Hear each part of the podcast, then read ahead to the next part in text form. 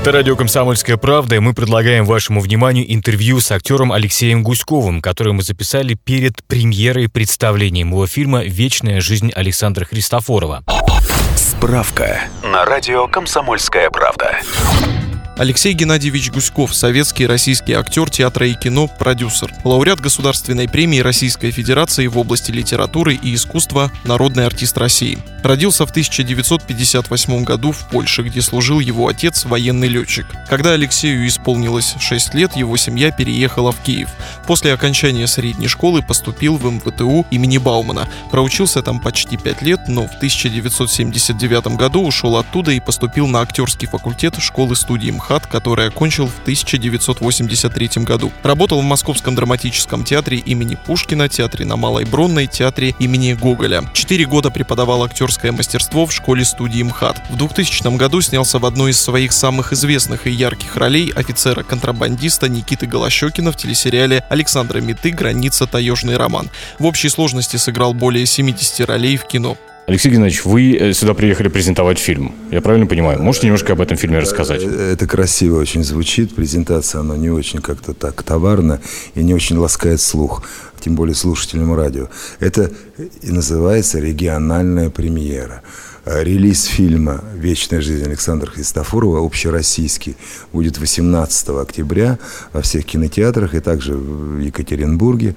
Э, приходите, милости прошу. И я делаю сознательный тур, очень большой тур по всей России с региональными премьерами, именно премьерами, при условии того, что это первый раз действительно в таком опыте мы не просто там рассылаем билеты по неким гламурным людям, а мы их ставим на кассу действительно э, есть э, друзья, так же, как в Екатеринбурге э, Леша Федорченко, это коллега и большая умница, и, в общем, режиссер с мировым именем.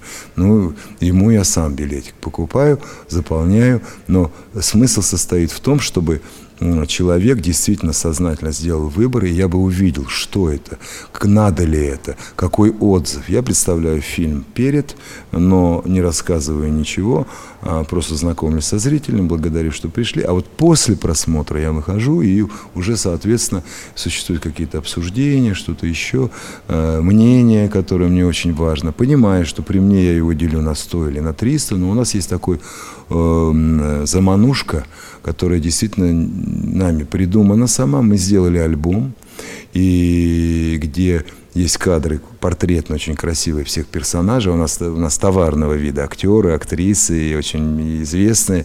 И с другой стороны, именно как снималась эта сцена, это называется бэкстейдж. Э, и написано самому лучшему зрителю за прекрасный отзыв – о фильме «Вечная жизнь Александра Христофорова».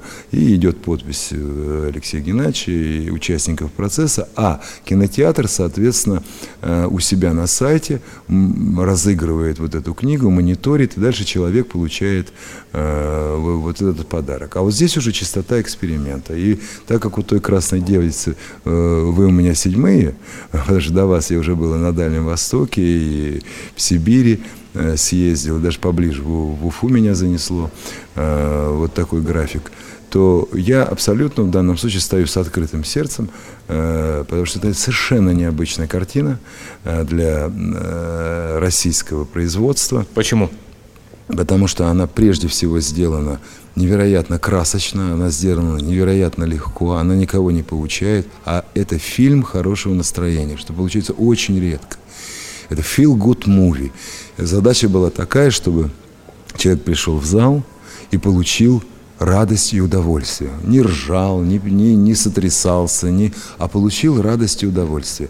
Это очень была сложная задача, но мы ее выполнили и получили. Мы ее сознательно позиционируем, что фильм рекомендован к просмотру зрителям 12 лет, старше 12 лет, э, как таблетка от осенней хандры. Могли даже, могли даже 6 плюс получить, но все-таки 6 плюс это такой некий знак его уже совсем детских картин, э, но это общая аудиторийная картина. Это такая редкость, когда такое случается, и ты понимаешь, что случилось только на примере со зрителем.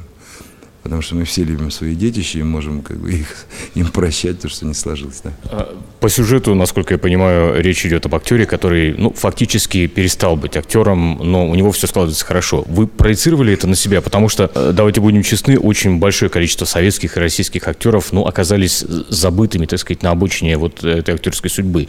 Могли себя представить в такой ситуации?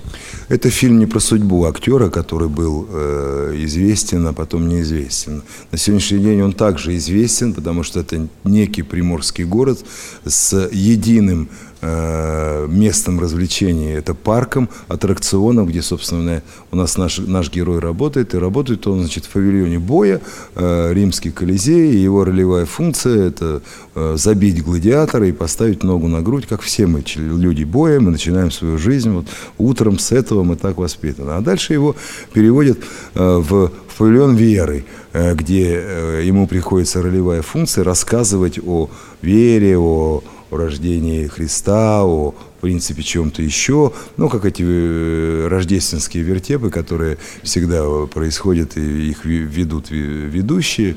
И, но по ролевой он теперь должен не забивать людей, а говорить «я тебя прощаю».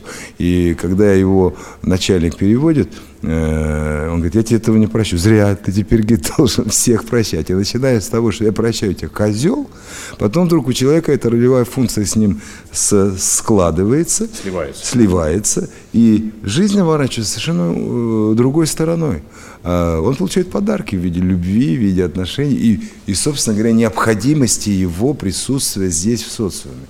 А, это очень ироничная история, это она общеизвестная история, это фактически такое общее место. Поэтому э, зритель, придя в кинотеатры, на него сразу вывалится голубое-голубое небо, таблетка от осенней хандры, да, продлеваем лето, продлеваем жизнь. Сахарно-сахарное облако. Невероятно красивая картинка. Невероятно. По звуку шум моря, чайки. Вот знаете, чтобы такая атмосфера была поцелуя с привкусом морской соли на губах. Вот, вот, вот такой. И, и, и пойдет вот эта достаточно легкая история. Э, она покатится, понесется, а дальше уже каждый скажет на то количество букв алфавита, которое он понимает и, и говорит. Потому что, конечно, это есть некое мифотворчество, всякая хорошая картина, она заложена на мифотворчестве, но она не рассказывает, как вы, вы начали свой первый вопрос, именно про персонаж того актера, который когда-то что-то... Не-не-нет, это не в этом, смысл не в этом. Э, смысл истории поменять точку зрения на жизнь, жизнь, жизнь она тебе обернется совершенно радост, э, радостной стороной, как та избушка на курьих ножках, или передом, или задом.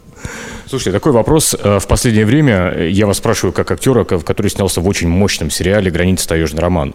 Сериалы испытывают какое-то, наверное, ну не то чтобы второе рождение, но действительно стало сниматься немалое количество хороших, мощных сериалов. Английских, американских, ну, российских, надеюсь, тоже будет побольше. Как вам кажется, в чем секрет? Почему люди сериалы хотят? Э, потому что несколько иная форма рассказа, романная форма продвижения, и много можно чего вместить. Э, потом это более легкая доставка к потребителю, если так говорить языком бизнеса. Теперь через интернет, как вы знаете, это что даже Netflix откупает огромные фильмы, которые э, снимаются для кинотеатров. Это просто связано с экономикой вопроса. Но ведь и шедевры снимают в том числе. Безусловно, безусловно. Но как во всяком э, жанре ли или во всяком виде искусства есть как и шедевры, так и есть шлак и жвачка. Это нормальный процесс. Вы э, какое-то время назад сыграли роль Бориса, Бориса Ельцина. Был такой, да? Было дело. Э, в Ельцин-центре в нашем еще не были? В Ельцин-центр не доехал, возглавляет его Слава Шмаров, это товарищ. Он мне предлагает, и я обязательно это сделаю, доберусь с картиной. Просто мне всегда э, важнее повод, так как моя жизнь достаточно насыщенная, и она быстро-быстро несется, и дел очень много. Я штатный артист театра Вахтангова, который разъезжает по всему миру, и много гастролей, хочется еще успеть сняться, хочется еще сделать какие-то свои вещи, хочется не бросить вот это одно из лучших детищей своих последних лет, лет, потому что действительно это, ну, это лучший фильм. Это лучший фильм, я слушателям скажу, ваш прежде всего. Не только этой осени, так вот нескромно, так вот, э, вот нескромно. Я это все понимаю, но если кто знает постарше, то я всегда отвечал за свои слова. И мне очень легко приходить сейчас и показывать эту картину картину и звать 18 октября в кинотеатр. Когда будет уже общая российская премьера? Российская, российская премьера, потому что в Екатеринбурге э, она прошла 6 октября. Э, ну, я прошу прощения, кому билеты не достались, но это премьера. На то она и премьера. На то она и есть информационный повод.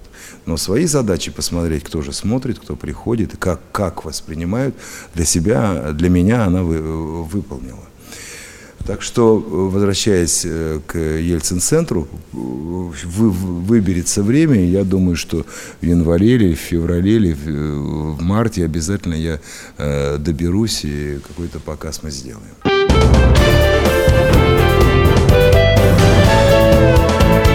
Гость в студии. Это радио «Комсомольская правда». Я напомню, что мы сегодня разговариваем с Алексеем Гуськовым, актером, и задали ему вопрос по поводу отношения к личности Бориса Ельцина. Просто вокруг личности до сих пор не утихают споры, вы знаете, вокруг, вокруг центра тоже. Да и будут не утихать, э, да и будут не утихать, потому что это э, та личность, которая стояла именно в период э, огло, огромного изменения пространства и мирового переустройства, и слома страны одной, и рождения страны другой. И, и будут как последователи и защитники, так и будут обвинители и оскорбители. Я когда получил предложение, это байопик про Назарбаева, Казахстан снимает фильмы про своего президента, и, но снимал э, Сергей Олегович Снежкин, очень известный Э, режиссер, и начался он вообще э, с ЧП районного масштаба, то есть он социально заряженный человек, и этот период времени, который там описан, это как раз период до Беловежской, Беловежской пущи, и, и ну, собственно, до нее, и дальше просто указано событие, что все это случилось, та, э, страна стала другая. Написано все по воспоминаниям Назарбаева. Э, кто-то из э, моих друзей, очень на Ельцина настроенных положительно, э, задал мне вопрос потом, ну что, ты опять, мол, пьяницу играешь? И этого я говорю, нет. Да, безусловно, он там и выпивает. Потому что у Бориса Николаевича лошадиное было здоровье, и ну, это его факты биографии, прятался ли он от этого ада, в котором он жил э, таким образом, или просто это была зависимость. Это мне не мое собачье дело, но, но это действительно факт его биографии. Э, я когда э, нырнул и стал смотреть документальные кадры, потому что для меня это тоже достаточно личностный момент, не, не стал ни на его сторону, ни против него. Ничего у меня не изменилось после этой картины. А когда мне дали один эпизод, где действительно достаточно хороший там диалог с молодым Назарбаевым, где Ельцин ему говорил, что он хочет сделать, и и что сейчас произойдет это соглашение, поддержишь ты или не поддержишь, потому что Казахстан четвертая республика всегда была, и если бы Горбачев успел, в общем, сделать председателем Совета министров Назарбаева, еще неизвестно, как бы пошел ход истории. И дальше есть эпизод, где он выходит уже после разговора с Юртом в трусах и идет э, купаться в ручей под Медео. 30 человек охраны, как пингвины Ельцина, 30, значит, Назарбаев, ему говорит, рука там прям сводит. Он говорит, сейчас увидя, как этот русский медведь. Значит, э, я на примере спросил президента Казахстана, я говорю, вот мне один ответ дайте. Потому что режиссер меня убеждал, что э, это все записано с ваших слов, потому что мне это важно знать. Он говорит, Алексей, он четыре раза приезжал, это четвертый эпизод снят именно там, где это происходило, под Медео, у него резиденция есть Назарбаева. Э, именно так он пошел купаться, потому что он сам очень боялся этой ситуации. Он не знал, как она сложится и как она случится. Ну вот, так как это не фильм не про Ельцина, у меня достаточно у меня там роль все-таки так же, как у Сергея Гармаша, который играет Колбина, так же, как у Угольникова, который играет э, э, Горбачева. Она все небольшая, но вот коснулся я этого, этой исторической личности. Не могу не спросить э, про текущие события. Вам 60 лет, да? Сейчас, э, и вы, кстати, насколько я помню, входите в э, число сторонников партии «Единая Россия». «Единая Россия» сейчас проголосовала единогласно за повышение пенсионного возраста. Как бы это там ни называли, коррекция пенсионной системы или что-то еще, неважно. Ваше личное отношение к этому? Давайте так, про мое участие в «Единой России». Чтобы не выглядеть даже не знаю, как слово найти. Ну, в общем, э, члены этой партии с 2003 года, когда еще там и... Нет, 2001 когда еще она иначе называлась. Когда актеры ездили за деньги, за, там у нас было 32 партии, я никогда не ездил ни за кого. И попал я туда по одной простой причине, что пришла женщина в театр и говорит, открывается новая партия. Я говорю, что вы хотите, какая программа? Чтобы всем было хорошо. Вот я говорю, тогда согласен. У меня номер билет 306. Ничего там и президента ныне действующего не было. А, я абсолютно политически неангажированный человек. Абсолютно. А, когда а, меня кто-то спрашивает э, из журналистов, а вот вы откомментируете как человек, я говорю, послушайте, для этого есть политологи, а для этого есть экономисты, а для этого есть финансисты, а для этого есть социологи. Я актер. Если вы меня будете спрашивать, как я откомментирую фильм или спектакль, я вам откомментирую это очень легко, профессионально, с моим пониманием и честно. В данном случае я буду просто некомпетентный идиот. Откомментируйте мне как человек. Как человек я вам скажу, что повышение пенсионного возраста в нашей стране – это очень непростая история. По одной простой причине, что люди действительно ждут этой прибавки к э, дополнительной зарплате, все равно все будут работать. Кто мог, может работать, все равно люди будут работать. Но это дополнительные бонусы плюс. Мы все знаем, что у нас не очень большие зарплаты. Мы знаем, что э, у нас не очень в норме социальная защита. Мы все это все прекрасно знаем. Почему, не знаю, до сих пор молчат о том, что как этот разворот пенсионный фонд, и сейчас вся эта проблема с повышением э, пенсии связана только с одним, что действительно была демографическая яма, что действительно общество постарело, что действительно э, как бы пытаются это объяснить, что действительно мы находимся под санкциями, действительно в стране и денег нет, и ситуация да, достаточно непростая, хотя страна развивается, построен этот Крымский мост, я, я со своим туром же езжу, я, я вижу, как за последние годы, например, те же мосты Владивостока разгрузили Владивосток, или там как, как преобразилась набережная Хабаровска, мы все ее видим на пятитысячной купюре, ну это просто действительно красота, появляется огромное количество мест, ну ваш город я просто посещаю каждый год и с театром, и для меня город меняется, меняется положительно, я это вижу, я помню еще эти, я мы как будто бомбили, знаете, с, с, с войны в городе. Но это невозможно. Ну как это, центр Урала, а оказывается, там кто-то, там мэр выяснял отношения с губернатором. Я в это не, не влезал, но нам объясняли местные жители. Сейчас это все преображается, я вижу, что хорошо. Но проблема с пенсионной реформой, она еще моментально связана с тем, что это все очень непросто и, и сложно. Я думаю, что это не конец еще обсуждений. То, что партия есть, это и партия, и опять вы говорите, Единая Россия проголосовала. Там, там состав участников, по-моему, миллионов 18, что ли, или сколько. Я, честное слово, не помню. Э, проголосовали в Думе, фракция. Фракция. Вот они пусть и отвечают. А я как личность, я вам могу сказать, что да, Э, я же не вхожу в Госдуму, наверное, меня пороли бы как какого-то депутата, который от «Единой России» не проголосовал. Но я же не вхожу, это в принципе мое там подтверждение того, что вот э, в данном случае вот эта именно партия из того, что мне предложено, она меня устраивает больше. Почему я, наверное, выгляжу ретроградом и всегда, наверное, выглядел по одной простой причине. Я никогда не смогу забыть, когда у меня родился третий ребенок, третий ни фильмов не было в стране, ни сериалов они не работали. В театр зритель не ходил, в кинотеатрах хранились кроссовки. У меня родился третий ребенок. И я не мог две недели купить молоко, а у жены молоко закончилось. Вот я не хочу никогда этих повторений. Я всегда буду стоять посередине.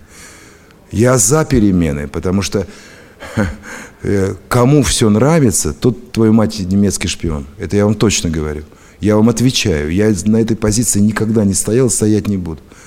Я буду говорить то, что я думаю, правду, но я, конечно, сначала буду думать, потом говорить потому что нам огромное количество вываливается сразу, и мы должны реагировать. Не хочу я реагировать сразу. Дайте мне мое личное мнение, дайте мне проверить вас, потому что информация настолько сейчас слева и справа э, непроверенная вываливается, что даже страшно.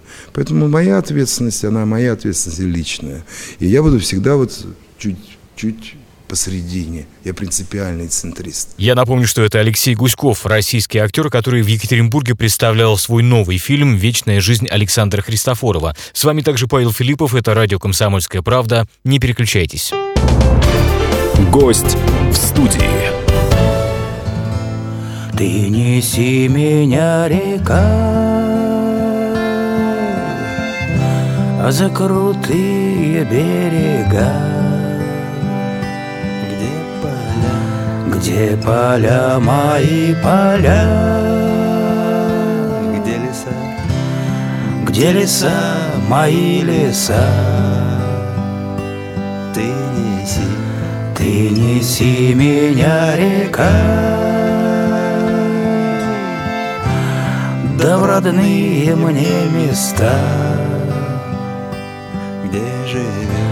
где живет моя, моя краса. Голубые у нее глаза, как а ночка темная, как речка быстрая, как одинокая луна на небе ждет меня она. За туманом огонек, как же он еще далек. Ты мне, ветер, помоги, Милая весточку шепни, Знаю, ждет, знаю, ждет меня моя краса. Проглядела в ночь глаза, как а ночка темная, как речка